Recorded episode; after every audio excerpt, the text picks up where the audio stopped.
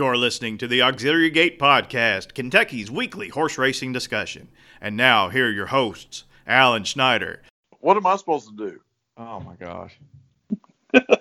Brandon Jaggers, I don't know. Just say something about uh, concert tour. and me, CC Broadus. No, I didn't even see that race.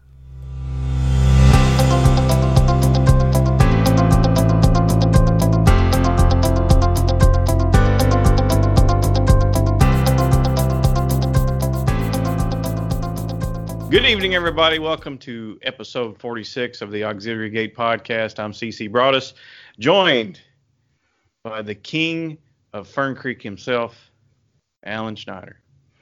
Uh, they will not officially make me king of this town, but uh, I'm going to keep trying until they do. How is everybody doing, by the way?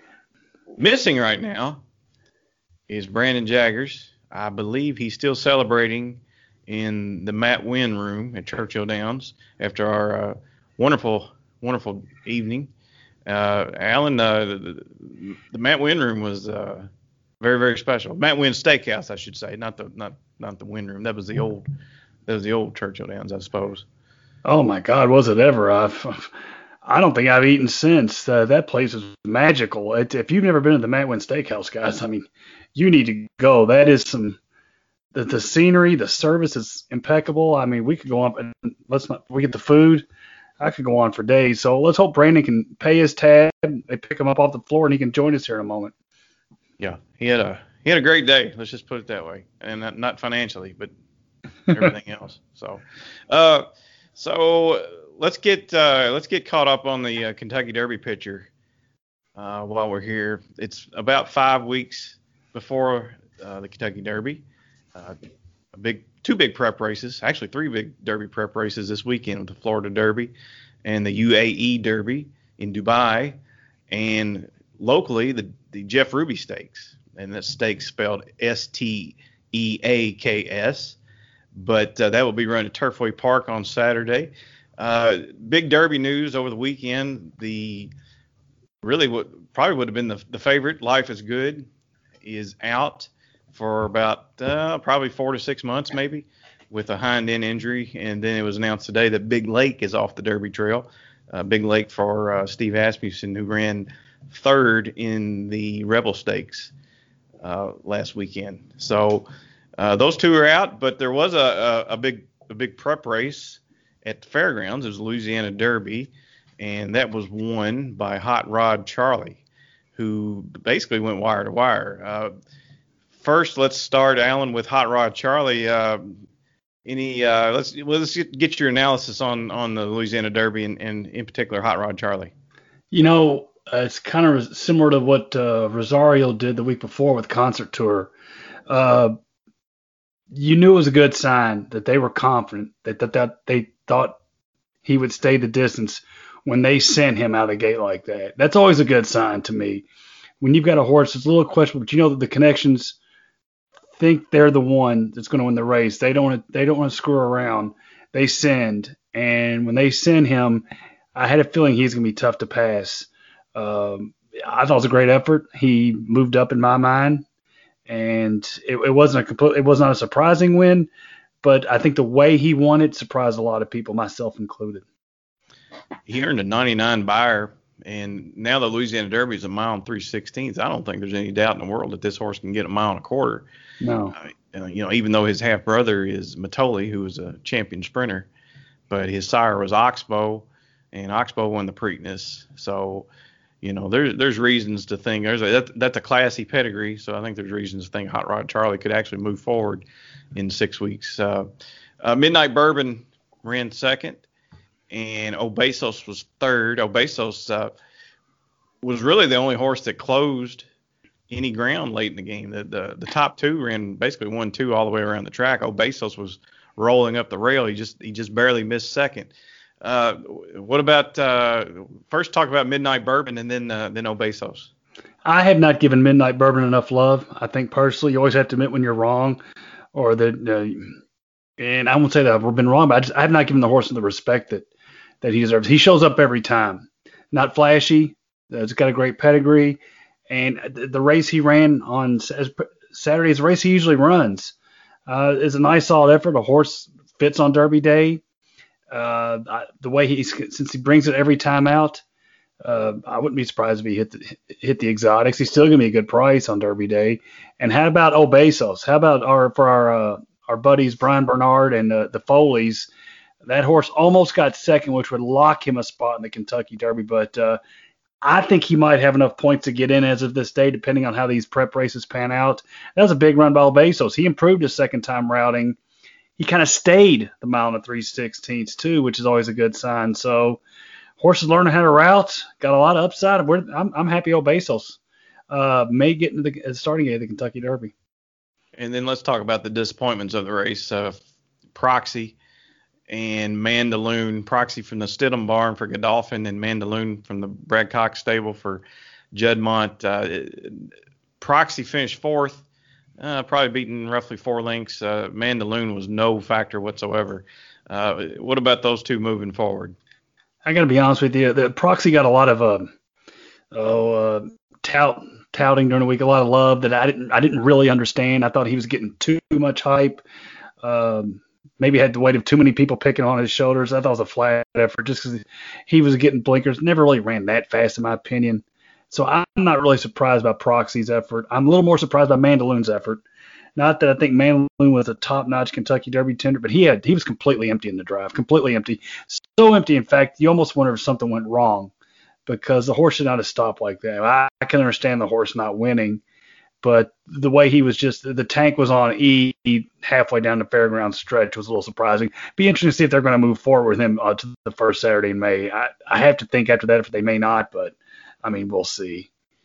Well, yeah. Remember, these horses aren't running on Lasix, so you know there's a chance the horse bled. Completely uh, agree.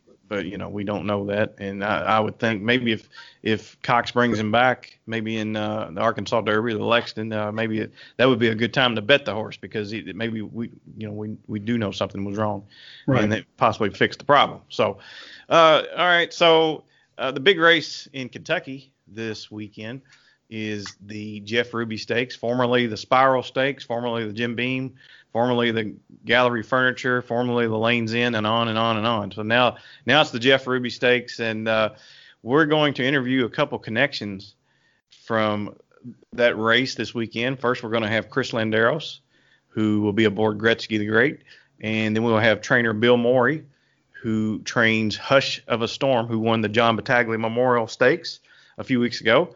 Uh, both of those, both uh, those gentlemen will do battle on Saturday, and Alan is going to have our first guest. All right, everybody. Uh, we had our next guest on the show back in December when it became obvious he was igniting a spark at the Turfway Park meet.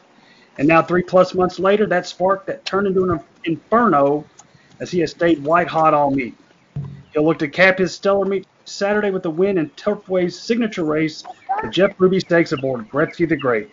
Of course, I'm talking about our pal, Chris Landeros. Chris, how are you doing on this fine spring day here in Kentucky?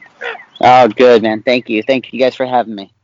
Well, it's our pleasure. Again, uh, when we have you back, that means we really like you. And you're, you've, you've had a heck of a meet at Turfway, and uh, I mean, it's been it's eye catching the numbers, quite frankly. I'm going to run through them here real quick. Uh, just just one little thing.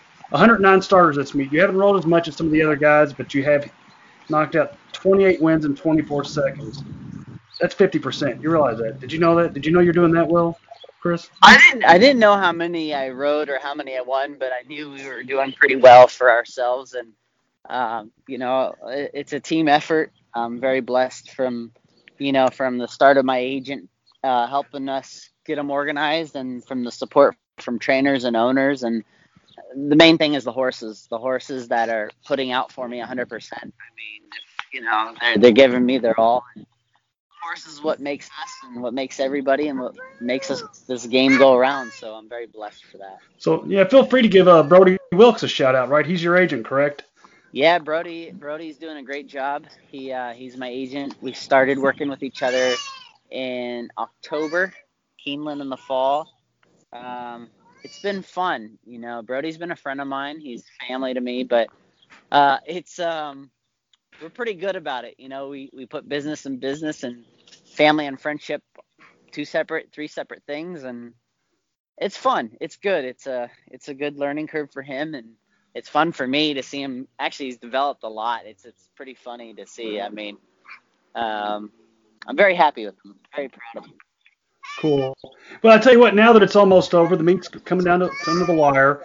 Is it safe to say you're happy with the decision you made to stay in Kentucky over the winter? I mean, I'm guessing your wife and kids are pretty happy. I, I can I can hear your son in the background. He seems like he's pretty happy about it. Yeah, that's my son. We're going for a walk right now, so I'm trying to get him away out of his mom's hair for a little bit. Um, Understood. And I need, to, I, I need to do a little walking myself. It's a day off, so you know I need to get my air in me. Um, I'm happy with the decision. Um, I, as much as I loved Florida and the Miami weather and atmosphere, it was just more of a decision that we had to make early in the fall. We had to, I had to start over, and we had to go from the base and the bottom and we had to figure out a way how are we going to get back going and get back in the in the groove of things and and this seemed to be a good fit you know with Casse Rudolph Brissett Ian Wilkes um, Jonathan Thomas thing names like that. I mean like I said guys I'm just so blessed to be in that position of getting the opportunities early on in the meet where it got me to a good start. Uh, there's so many guys that can do the job just as good as me. I was just very grateful for the opportunity. And we took advantage of it and it's been leading up. It snowballed and we're just hoping that it can carry on into the spring. Um, we're very excited looking forward to it. In the end yeah i mean i, I think it was the best decision for this time um, turfway's only going to get better i can see you know from what i've heard so you know everyone's been asking how oh you think you'll come back next year my options are wide open um, i'm not opposed to it i know one thing i sure did like being home with my family every night um, mm. I really, really did enjoy that. It was a good time. It was a little cold. We're not used to that, but we adapted fast and we made the most of it. So I had a good winter, and I'm very pleased with the decision. Uh, you actually touched on a couple little topics right there. I'm going to ask you about. I'll go ahead and hit you with this one first. But uh, my untrained eye. I mean, I'm 50 years old, 51 years old, I guess. And uh, but to my untrained eye, and CC and I discuss this often is how confident that you seem every race. I mean, it's like your horse is in the right spot every time. You push the button at the right time. Is is that a fair representation? You believe how you're riding it right now, how you're seeing the seeing the ball? Is that is that close? I've been been in both spots where it's like in every sport, guys. You know, um, Amen. You know, it's like Tiger Woods when he's rolling. Gosh, he's just unstoppable on those four foot putts, right? Right. But then we all know on TV, oh, he's a little shaky today. I don't know, and he starts getting the yips a little bit. Um, like riding, you know, we get in a groove, we try to keep it going. I feel like when you're in a groove, you can it feeds off to horses, and I've been on both ends. You know, um, I've made I made some mistakes in the past where I felt like I caused the horse to run for their full potential, but I've been in this position where I'm at now where things are kind of in a nice groove and I feel like I might give a little edge to them and keep pushing them through to the wire. So it's nice, you know, it's a good feeling. It's nice to know also that you know that you're riding on a little bit of stock and a little bit of steam in this particular race. So you can go out there and ride with the confidence that they're going to sustain that speed throughout the race so you can put them in a position. Um, so I think it's everything, you know, every every bit of it, you know, the full circle you know, it's I will tell you this, Chris, on behalf of Brandon, CC, and so many others, that same up and down thing goes to horse players too. Sometimes we feel like we're in the zone. Of course, yeah. And other times we can't buy one, so we I know exactly what you mean. But but you did mention Jonathan Thomas a moment ago, and, and this has to be brought up. Uh, this meet brought out a third certainty in life. There's death, there's taxes, and Chris Landeros and Jonathan Thomas winning together when they when they hit together. I think you're like eight for eleven together. If I'm not right on that, I'm pretty close. Um, yeah, it's gotta be close. Yeah, something oh, like that. yeah, and uh, you have really ridden some really really nice young horses for the Augustin stable. You look really good in that green and white, by the way. Um, what what's it been like to ride Cadillacs like? Into vanishing, Cyranus. I mean, I, I, can't remember all of them, but man, there's some really nice looking three year old, three year olds, I should say. Yeah, it's like a kid in the candy store. You go to the jock's room knowing you're gonna ride one, one or two or three of those a day. I mean, you're just you're just delighted and so excited. I mean, Jonathan, great horseman. I can't I can't say anymore. I mean, he's just a great he's a great person too. Great to talk with, work with if there's something we talk about it, and he's just so understanding. I mean, it's unbelievable. Just a great person. Um, his help is just, I mean, off the charts. Uh, Stu does his work as an assistant while Jonathan's in New York or Maryland taking care of his other strings. I mean, it, it takes a team, you know, from the grooms to the assistant to the the, head boss. I mean, it, they got a great network, a great system. I'm just blessed to be a part of it. I mean, they have some good horses that just fit so well, and um, you know, my job is just to try to get them in a good position and and show that they're the best horse. And we've been grateful and, and very lucky. We've been very lucky in some spots, and um, like I said, guys, I my my hats off to their whole team. I'm just I'm just glad to be a part of it. Well, you know, uh, you mentioned again, you mentioned the cold weather, and you mentioned Jonathan Thomas. That brings me to my next question. Uh, the last time you were on the show, we talked about how you, you came from California, and riding in the snow and, and the bitter cold is something you're not really familiar with. But ironically, it was a Jonathan Thomas horse, if I'm not mistaken, that you rode in a blinding snowstorm. It, it actually went viral. People across the country saw it. Uh, you rode till then, and the rest of us watching the race didn't know what was going on. I assumed you won. The horse laid over the field. But uh, what was it like riding in a blinding snowstorm. For those of us who who'll never do it, how hard is it? I don't know, guys. I thought I was in a dream in a fairyland or something. I didn't know what was going on. I'd never seen anything like that in my life. Um, in the post parade, it wasn't that bad, and then the sooner we got closer to the gate, I mean, it just started coming down, and I'm like, no one's really panicking except for me. I'm like, oh shit, I better get my stuff together.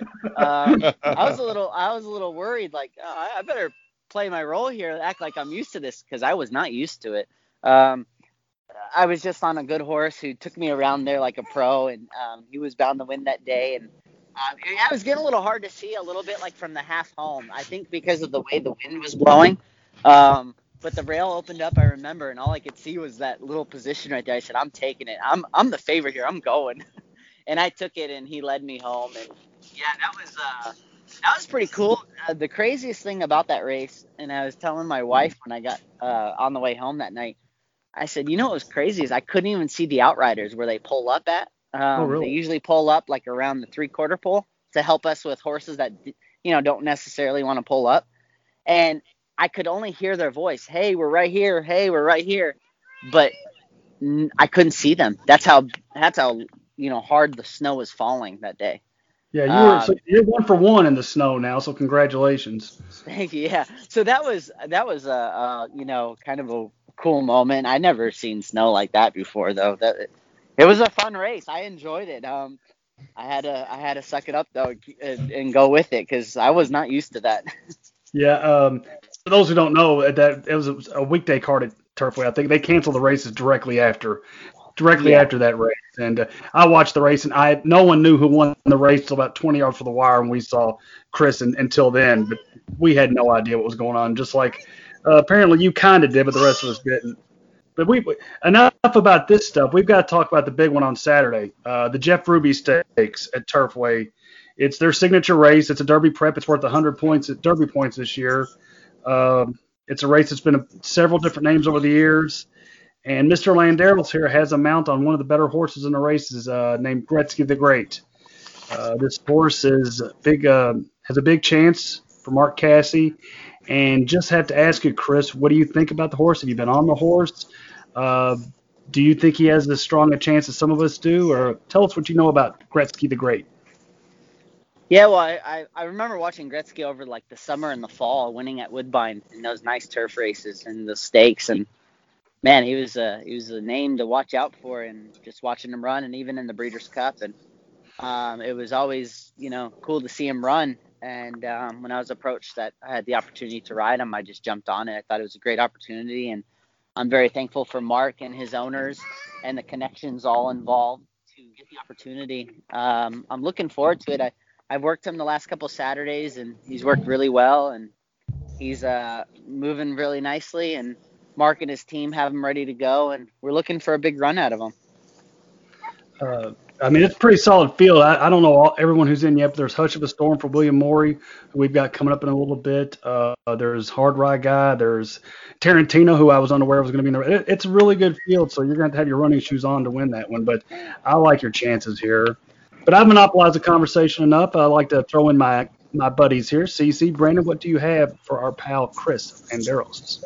Well, first of all, Chris, uh, I want to congratulate you on a big meet. Uh, my my role in the sport is relegated to, to a horse player, but as a horse player, there's nothing more I appreciate than consistency, and Yeah. I've noticed that through through the whole meet.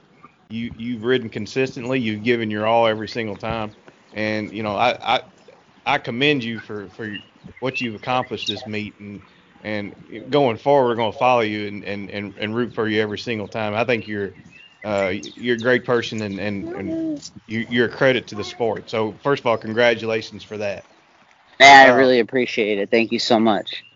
Uh, my my question for you is uh, in California today, the California Horse Racing Board actually they tabled a, a proposition to potentially fine jockeys up to 50% of their earnings if they if they exceeded the uh, the new uh, whip rule. Uh, thankfully, they're not going to go through with that. But I, I wanted your comment or your your uh, well, yeah, just a comment on on what you think of the, the whip rules in California. I think you're allowed six underhanded strikes, and you can only do two at a time before the before the horse responds. Give me give, give me comments on something on on that rule and uh, what what how that would affect your riding.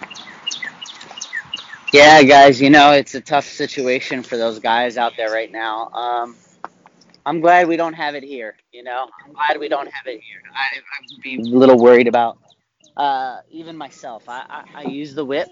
Um, I need it. I feel like it's more of a encouragement, and sometimes it's it's it's to guide them. I mean, I understand we can guide them with our reins and whatnot, but you know, for example, at Turfway, I've had a lot of horses. They hit that top of the lane for some rhyme or reason. They want to stop and kind of stall a little bit at the top of the lane. And if I didn't have my whip, I can't say I'd run first, second, or third in some of them races. I really believe in that. Um, I'm sticking to it. I'm very lucky that we're able to use it when we need to. Um, I just feel like it's it's it's it's hurting us. I think we need to come up with something. Know, whether it's as many strikes or, but let us let us do our job. Um, we also have owners that put up a lot of money for these races and put a lot of money into it to get them to the races. And if we can't do our job for them, you know, I just I don't know. I mean, I just can't fathom not using my stick but getting beat by a head, whether it's first, second, third, fourth, fifth. I just can't imagine not giving my all for that owner. I don't like that feeling. So I want to go out there with every opportunity I can. So, but Chris, I had a couple. Just you know that you're going to be pretty busy the next couple days. Wednesday's kind of a light day for you, but a nice Yeah. allowance race. But then you're back in action. You know, pretty heavy uh, the remainder of the week. But can you tell us a little bit about uh, some of the rides besides Gretzky the Great? Because obviously, I think Gretzky came third in the Battaglia Stakes uh, that night, and just curious. Uh, do you, do you plan to do anything different with him? Well, I haven't seen entries out yet. We'll find out tomorrow what kind of posts we draw. And um, I don't want to get over, you know, I don't want to overthink it. Um, I know he's fast. I know he's athletic. And I know he's a good horse. Um, I want to see what kind of posts we draw and talk to Mark and his crew and see what they think is our best option to get him in a position or wherever they would like him to be. And um, we just go from there. We just got to take one day at a time. You know, it's not until Saturday. I still got a lot of races ahead of me before then. Oh yeah. My job is to win as many as I can. So, yeah, tomorrow I got a nice light day. I'll I'll have a big workout day tomorrow. I'll work out for two hours pretty hard, and then um, go ride a horse for uh, Ian Ian Wilkes, and and then we'll move on to the next day. And but as we get closer, yeah, I'll kind of drum up a little bit of a game plan, you know, and and hopefully it works out. Yeah, it seemed like the run line in the Battaglia was, you know, straight to the lead, and then I think the horse just got a little tired up front and, and lost it by, you know, not very much. So, uh, but we wish you well with that mount, and Uh, any of the Jonathan Thomas entries that we should take take a pen uh, pen and paper to because you've got several coming up.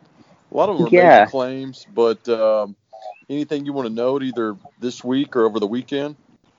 Well, to be honest with you, I have I don't really know what's going on in the middle of the week. I just know about the the big stake day on Saturday. I believe I'm um, going to be on uh, one of his fillies for the Oaks, the Bourbonette Oaks. So Oh. that'll be fun. Um, I think it's gonna be into vanishing. I'm almost. Oh, I think that horse is like a million dollars. I love that horse. I'm Into sorry. Vanishing. Yeah, yeah. She's she's coming in good form. Got a couple wins over the track and um and still running a little green, but man, Yeah. that's a good thing because there's Mhm. a little room for improvement and we got to improve going into a race like this. So I'm really looking forward to it. I that that's another one I've been working on the last couple Saturdays at Turfway.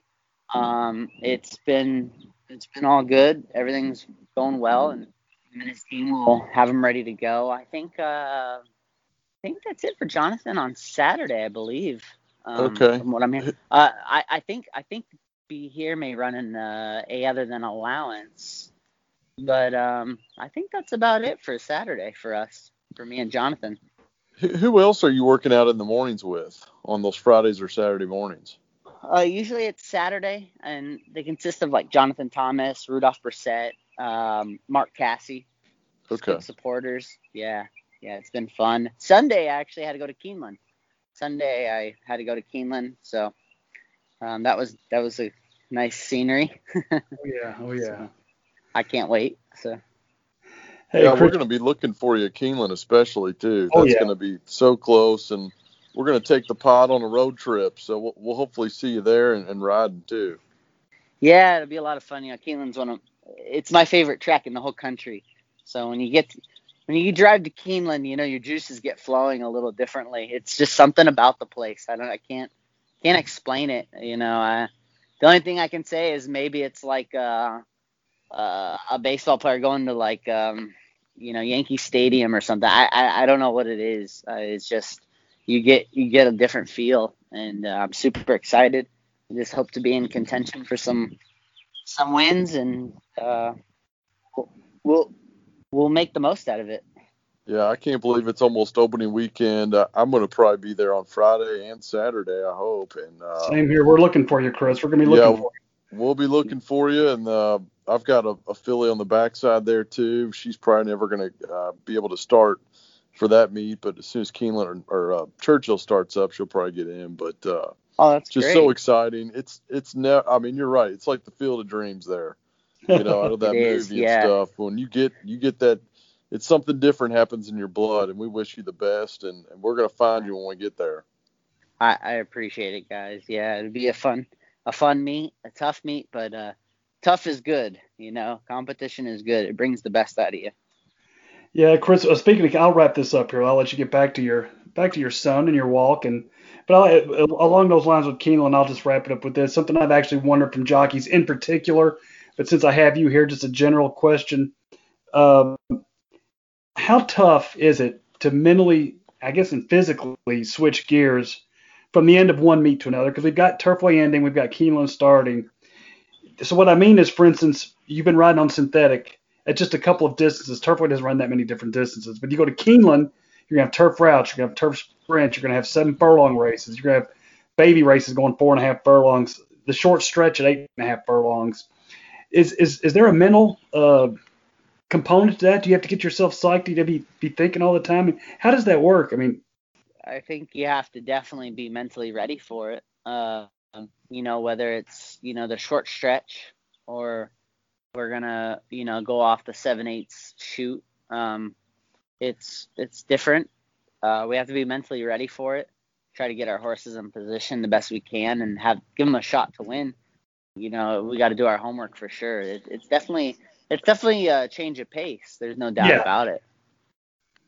I've, I've always wondered that when you guys go from one track to another. I mean, it's it's a different ballgame. They all have different nuances and so on and so forth. So I'll know on one thing. I'll be watching. You know where the winner's circle at. That's all that really matters. As long as you find that. Again, yeah, no. Chris, uh, this has been great as always. I can't uh, tell you how much we appreciate it, how big fans we are, and we are pulling for you with uh, Gretzky the Great and Into Vanishing on a Saturday. So we wish you the best of luck and hope you have a safe trip and get home first, pal. Hey, I appreciate you guys having me. Thank you so much. No problem. Okay, everybody, that was Chris Landeros. Definitely a podcast favorite for sure, and we wish him all the best over the weekend in the Jeff Ruby Stakes. Now, our next guest tonight has taken Turfway Park by storm. As of today, he's tied for second with Mark Casse for number of victories at the Florence, Kentucky Oval with 11 wins out of 36 starters since January 1st, including a victory by a hush of a storm in the John Battaglia Stakes, which is now a Kentucky Derby points race. This Saturday, Hush of a Storm will try to stake his claim to a Kentucky Derby starting gate spot by winning the Jeff Ruby Stakes at Turfway. He's the conditioner of many of my uh, Turfway Park favorites this winter, including Visitant, On Deck, and Pico de Oro, but he was also the trainer that developed Greatest Stakes winner Ollie's Candy and oversaw her victory in the Summertime Oaks back in 2018. With horsemanship in his blood, our guest has made a name for himself on our Kentucky circuit, and now it's time to get to know him personally. Our second guest tonight on the Auxiliary Gate podcast is trainer Bill Morey. Bill, how you doing? Good. Thanks for having me, guys. Hey, uh, Bill, you've been on the Kentucky circuit for a, a relatively short time now. How, how's the stay been so far? Uh, we love Kentucky. My wife and I moved to Lexington almost two years ago now. All of a sudden, it was uh, in May. It'll be two years. Um, and I've been training in Kentucky now for about a year and a half. Um, and uh, we, we love we love Kentucky. We especially love Lexington. And uh, we had spent time back here before coming back to the yearling sales at Keeneland and Fasig-Tipton. And I actually had been to Turfway years ago as well. I won the Battaglia back in 2011 with a horse named Positive Response. Oh, and, that's uh, right. Uh, yeah. We we actually stayed that year for which was then called the Spiral. Uh, we stayed a good month or five weeks waiting for the Spiral, and uh, we actually went off favored over Animal Kingdom in the Spiral, if you can believe that. Um, and then of course, of course, Animal Kingdom went on to win the Spiral and the Derby, and uh, we went home and uh, with our tail between our legs. But it was uh, so I've been been been around here. We've been here full time now, almost two years, and we love it. So, how many horses do you have in training right now? Right now, I have 28. I have 11 at Turfway and 17 at Keeneland. 11 at Turfway, 17 at Keeneland. Okay. So what's yeah. uh what's your long-term plan? Is it to, to stay Kentucky year-round going forward, or would you consider going south for the winter? What's what? Do you have any idea yet? Well, you know, we're taking it month by month. Um, obviously, we've had a really good winter here, and that's helped things a little bit business-wise. Uh, I'm going to split between Keeneland and Churchill for April, May, and June. And then uh, Churchill's going to close for the summer to put in a new turf course, which is actually exciting, good news. But they are going to close though for stabling for July and August, so that's going to put a put a cramp on everybody. But it's gonna it's going to send me to Del Mar for the summer with few, at least a few, um, if not a sizable string. Um, so I'll be, uh, you know, I'll be Keeneland, Churchill, Del Mar, and then probably back to Churchill in September. Nice so, life. You've got some owners that are based in California that support you. You know, for instance, the uh, Warren Williamson and uh, a few others. Uh, are the Californians are, are they fairly receptive to, to racing here in Kentucky? Yeah, most all of my clients, not quite every one of them, but I'd say, gosh, about 90% of them are still from California that I trained for out there for uh, years or at least a while. And even some are, even some of them are guys that I didn't even train for in California that have actually hooked on with me back here. Um, you know, from out there that are hooking in with me back here now. So yeah, I still got it. My base of my clients are from out there. Uh, a lot of them are from the Del Mar area in particular, so that's a big reason that I'll go out there for the summer. Um, Henry Williamson, so, uh, so Warren um, passed away a few years ago. Henry, his son, runs Williamson Racing. Uh, he has a farm in the in the San Diego area near Del Mar. Um, another one of my clients, um, they run under Kuyathi LLC. That's Joe and Debbie McCloskey. They live in Solana Beach, which is a neighboring town of Del Mar. Um, I have quite a few clients out that way. So, so has there been any culture shock uh, living in Kentucky year round, or you know what's what's life like now as as as opposed to to when you were in California? Well, it's a lot different. We bought a small farm here. We live on nine acres here in Lexington. Uh, it's very small as far as Lexington farms are concerned, but it's a lot bigger property than we've ever lived on. Uh, we keep about six or seven horses here at home. Uh, it's a beautiful little farm. Um, you know, it, at home in California, uh, we had a beautiful home on the San Francisco Bay. I trained at Golden Gate. I also had an apartment down by Santa Anita. Um, so I was going back and forth between those two places the last few years back out there.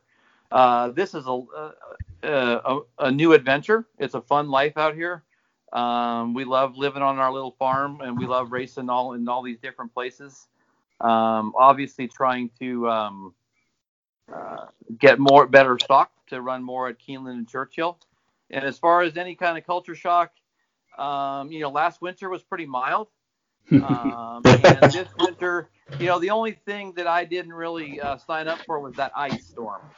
And uh, you and me both. The the day that I was out there digging out the ice to, so our gate would open, uh, we put a we put an automatic gate in the front of the property, which is nice, rather than having to get in and out of your uh, truck to open the gate every time. Uh, but when it, uh, what I learned about three inches of ice is the gate wouldn't open. So when I was out there digging the ice, I, did, I don't mind the snow. I love the snow actually. When I was digging that ice out from that gate, I kind of had a little, a brief mental breakdown and said, man, this wasn't in the brochure. But I, uh, you know, other than that, it's been good. What about the Central Kentucky cuisine? You, everything's fried here. Yeah, we plenty of fried. I, I'm kind of a sucker for fried chicken, so I like that aspect. Um, you know, my wife's an excellent cook, so I'm lucky there. Um, yeah, the cuisine's different. You know, I, I never really, um, I'll always miss the San Francisco cuisine. Um, but uh, yeah, I'm sure we'll be back. We'll be back to visit periodically. So. All right, uh, Bill. Let's talk about your uh, the star of your stable, Hush of a Storm. Uh, like we said, he won a he won a controversial edi- edition of the John Battaglia Stakes. Uh, you had to survive a steward's inquiry to make it to the winner's circle. Were you concerned at all about the horse being taken down that night? You know, initially from the first uh, time or two that I saw the the slow mo and the replay, and I really wasn't that worried. But obviously, the longer and longer they looked at it, I became more worried. Obviously, I mean everybody would, anybody would. Um, I, I still felt pretty confident that it would have been hard to, to, to take us down, but you know, you see a lot of things. I've been taken down in plenty of races in, in my career, so you know, I know I know both sides of that. So I, To say I was worried some, yes, but I was holding the I was holding the faith. I was keeping the faith all the whole time. So we're pointing to the Jeff Ruby Stakes on Saturday.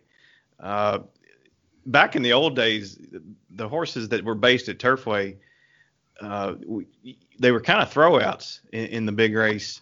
Uh, I don't think it's the case this year. I think uh, I think your horse is going to stack up really well in this edition, especially you know he, we know he likes the uh, the Tapeta. Bill, can Hush of a Storm compete with these uh, horses on Saturday, and and uh, more importantly, can he win the race? Absolutely, I think we have a huge shot. I, and I don't even know who is all coming. Obviously, we draw tomorrow. Um, you know, nominations I kind of give up on looking at nominations when there's something like 63 nominated, you know. Right. Um, I, I just I'd rather just train my horse and and uh, bring his A game and, and see what comes comes after him. You know, I don't know who's all coming, but uh, I think we would fit with with anybody the way we're going right now.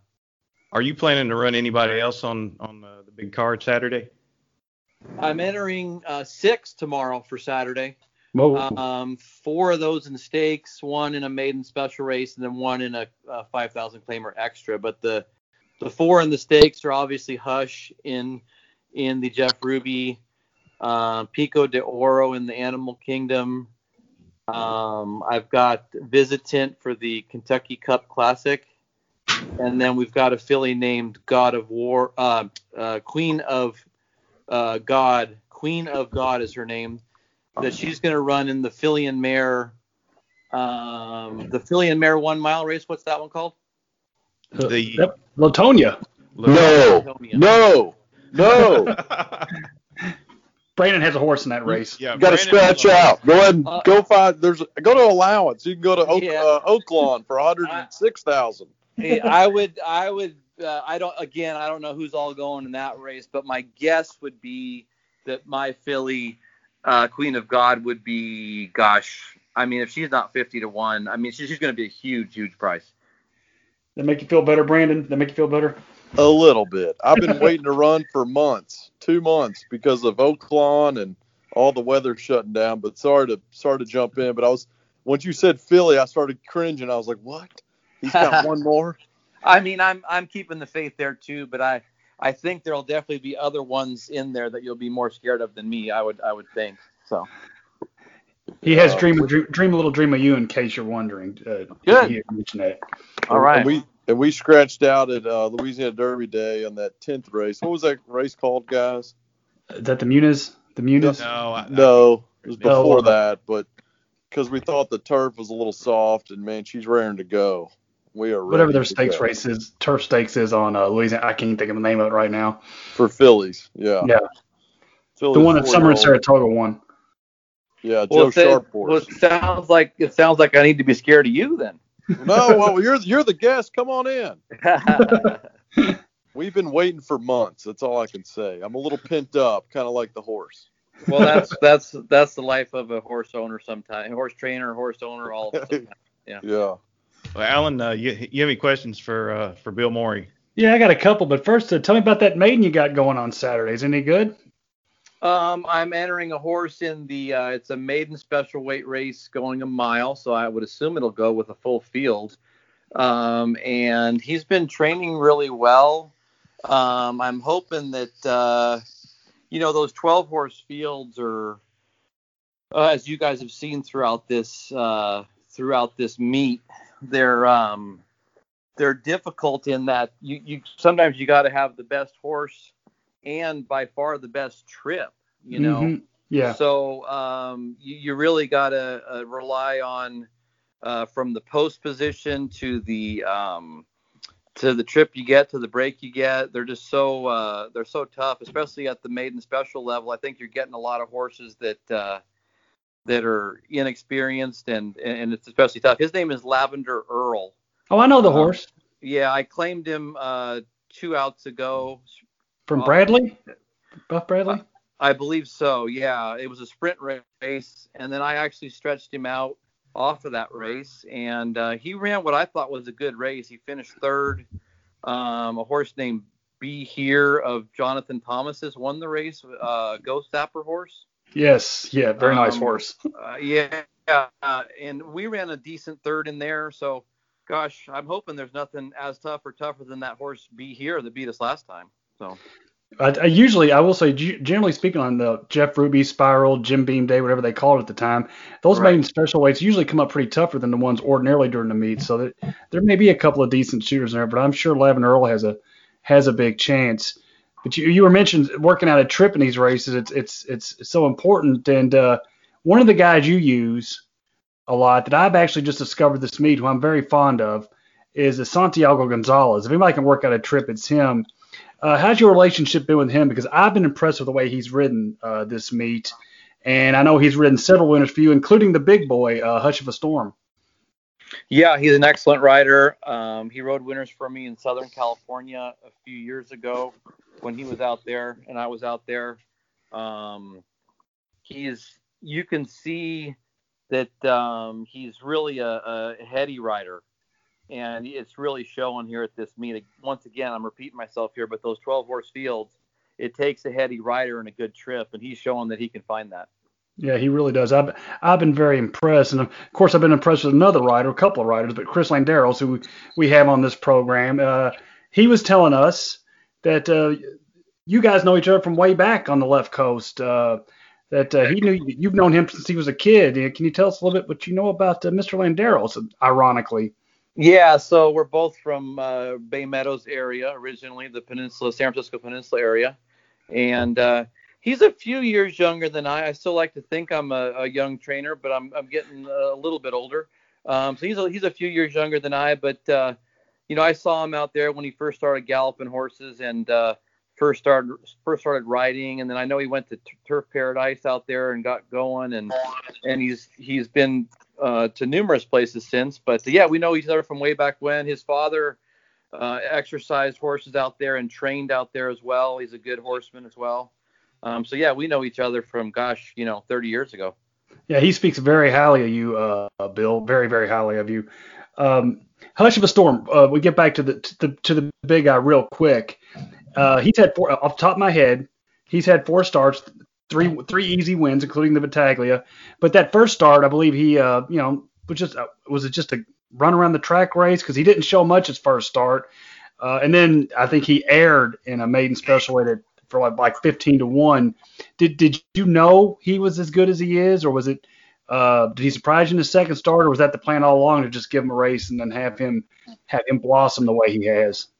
He was, you know, I always wanted to stretch. I always want, I knew he'd be a route horse, so I always wanted to stretch him out. Matter of fact, I didn't want to start him in anything uh, five and a half or six furlongs. I waited till they had a seven furlong uh, maiden race at Churchill, um, and that race was, uh, in my opinion, was deceptively better than it looks on on paper and maybe even on video. But on the live shot, he, he the horse the horse wanted to run some. He was behind horses. He just kind of first time out wasn't totally honed. He wasn't training like a horse that would win first out sprinting, and he um he was just behind horses most of the race and never really got a chance to run. He made a little middle move. Um, I was actually happy with the race myself, um, and that's that's why I uh, you know stretched him out off of that, and uh, it's been we've been lucky. Were you confident at, at 15 to one he was going to? Did you have any money on it? Did you know he was going to win that maiden race? I did like him in there, yeah, I, did, I really did because I've always liked the Colt, and I always thought he'd route. And again, that that seven eight race at Churchill, if you saw the live shot of it, it wasn't that bad. He was in trouble. It was a tough field as I remember too, but of course all the races out there are pretty tough. But I I do recall that race, so uh, I think you got a big shot on Saturday. But I'm sure you think the same too, same way too. Uh, Brandon, would you like to hit Mr. Morey up with a question or two? Yeah, I noticed you had one working out at Keeneland, uh, and you're shipped to Oaklawn. Uh, Final Jeopardy. That's yeah. a short field. I just looked it up, and uh, you've got a Warriors Charge in there as a morning line favorite. But I mean, this horse seems to be working out beautifully in the mornings, and uh, seems to be coming off a little bit of time. Can you tell us about him? He's a nice horse. Um, he's been a little difficult to place because he doesn't have uh, a lot of allowance conditions left, but we've been the owners let me carefully place him, and we picked off a couple allowances up in Ohio with him and kind of got his confidence a little bit. He's been training very well. You can see by the works, they're all r- real solid, um, especially lately, especially the last about three. Oh yeah. Um, he did he did ship over to um, he shipped over to Oaklawn on Sunday morning, and I made it over there safe and sound. You know, luckily it came up a, a short field for big money, so we're taking our best shot. Obviously, the favorite in there you know, if he's anywhere close to right, he'll be awfully tough to beat. But as you guys know, as handicappers, they don't always just go how they look on no. paper. So for some reason, if for some reason that horse doesn't fire or isn't ready, then you know I think it opens. I think the rest of the field, I think we fit pretty good with. Yeah, this horse at Final Jeopardy's been everywhere. I mean, he has raced yeah. everywhere. So, but yeah, I wish you well there, and uh, you know, especially at Keeneland, and God, I'm telling you, to ship to Oaklawn, and I guess it's an allowance of, of no more than three winners, you know, three wins in a year, or, or however that condition's written. It's it's kind of unique because it, it is a it is a tough task when you have a horse like this. Where do you place him? Enlisted state company? Is he ready for that? Or, you know, I, I don't know. That that's kind of a really hard job. How do you go about placing your horses, especially like this one? Well, you know, like I said, this is a horse that we we didn't really want to run in claiming levels at this point anyway. Um, so I I was able to. Uh, luckily, the owner is a very good owner, understanding owner, and let me pick off a couple of races in Ohio with them. You know, because he he would have been in really deep water at Churchill and and Keeneland before those couple of wins, but now with those two wins of his last three under his belt you know, maybe he'll maybe he'll jump back into this level at Oaklawn and you know, the first 107,000 for an allowance at Oaklawn, um, it's um, you know, it's obviously like shipping for a stakes basically in my eyes. So, uh, and anything can happen out there. Warriors Charge is a very good horse. Uh, once again, if he fires, I think we're all in trouble. But you know, we all know, hey, they don't fire every time. Maybe he needs to race. Who knows? Maybe we'll get lucky. So. Yeah, so you're you're looking at all kinds of condition books. It seems like. I mean, when do you start looking to place your horses? Like, I mean, is that a daily job? I, I, I guess I've never asked this question of trainers, but do you have help with that too during the mornings or afternoons? How do you do it? Oh, that's pretty much my job or the trainer's job, I think, for the most part Yeah. in most stables. But you know, back here has been a different experience for me. You know, out west, I was pretty much just running at Golden Gate and Santa Anita or Golden Gate and Del Mar, whatever was going on out there. But out out here, and then that's a pretty long shift in between those two. It's not really like you're you're going back and forth that much with horses. But out here, I mean, since I've been here, at one point I had a count of it, but I've lost track now. I think I've probably run at about 15 or 16 different tracks since I've been here, and only just you know almost less than two years, year and a half, um, in maybe seven or eight different states. Um, and I've run everywhere from the top tracks like Churchill and Keeneland to Aqueduct to even to the uh, Mountaineers and Mahonings and Arlingtons and everywhere in between. You know, so you, you can definitely, if you're not afraid to ship around back here, you can definitely find a spot. Um, once again, you got to have an owner that's willing to do that, and you got to have a horse that's able to do that too. So, but uh, it is kind of fun being able to pick your spots um, around and trying to really pick the best spot for your horse rather than going a race that uh, that you think might be too tough. Got it. I mean, it's a it's a full time job, and your condition books on a daily. I'm sure. Yeah, they, but you just got more condition books in your pocket here. I I'm trying to I'm trying to get away from uh, running, uh, you know, too many out of state. I'm trying to run more in the, strictly in the state of Kentucky if I can. But obviously, they don't all fit in Kentucky, so you got to make plans with some of them to run uh, elsewhere. Right. Hey, Bill, uh, I, I, we're actually overlooking one of the more obvious questions, and uh, so I'm going to ask it. If Hush of a Storm, by my math, if he runs well on Saturday, if, if I'm not mistaken, even if he runs third, he'd be eligible for the Kentucky Derby. Is is that a plan? Is that it, a long term plan, or is it you know since the dirt? Uh, I mean, is it too early to say that? Uh, well, obviously, we're considering it uh, depending on how he runs Saturday. You know, I, uh, obviously, if he wins, you know, the points uh, is a it's pretty much a win and you're in race the way the points are. You Yeah, know, the, think- the- our second or third finish, uh, you know, I, I guess we might still be eligible. I'm not even sure. You know, I think you would if you got third. I think you would if you got third. it might even depend. So it's definitely under consideration. I- I- he'd have to run awfully well Saturday to go, but if he does, then we'd definitely consider going. That'd be awesome. That'd be amazing. Make sure you come back and talk to us about it if you decide to get in the starting gate, okay? Yeah, yeah, absolutely. All right, Bill, we'll wrap it up here. Uh, first of all, we just want to congratulate you on a, on a great meet at Turfway. All three of us have been following you all meet, and, and we've cashed a lot of tickets on you. Uh, we wish you well uh, going to Keeneland, and obviously we wish you well for a, for a big Saturday uh, at Turfway, and, and hopefully a win in the uh, Jeff Ruby Stakes. Yeah, thanks a lot, guys. All right, that was Bill Morey, and we wish him luck with Hush of a Storm in the Jeff Ruby Stakes. Uh, Alan, uh, big weekend for for Mr. Jaggers. He's got Dream a Little Dream of You in the Latonia Stakes. Now we're recording this before the draw, but uh, we wish him the best of luck indeed. Indeed. I mean, we've had a. Uh, first off, we want to thank Chris Landeros and Bill Morey. Wish them the best of luck once again. We we can't say enough about them. They were great guests, and uh, they're both sitting on potential powder kegs this weekend. So you know, there's every point on the line. It, it's it's a big deal for their connections this week. Uh, Jeff Ruby should not be overlooked. I know we're not going to overlook it, and uh, it may not get overshadowed by the Florida Derby, but not not on this podcast. And we wish Chris Landeros, Bill Morey, and of course Brandon Jaggers and the connections of Dream a Little Dream of You the best of luck in the Latonia on Saturday. And that horse has a big, big chance. We're not just saying that because Brandon's our buddy either. So we'll we'll put a bow on this one. Like we said, like you said, we, we want to thank Chris and uh, uh, Bill Morey for uh, for joining us, and uh, just want to remind everybody that now we have a YouTube channel. So we would invite you to to subscribe to our YouTube channel, like us on Twitter, like us on Facebook, and Just like us. We Just- we just want to be loved. just like us in general. Yeah, exactly right. So we need all the love we can get. But uh, we thank you for joining us. Uh, and for, for those of you at home and around the country and listening wherever you are, we want to remind you that gambling money ain't got no home.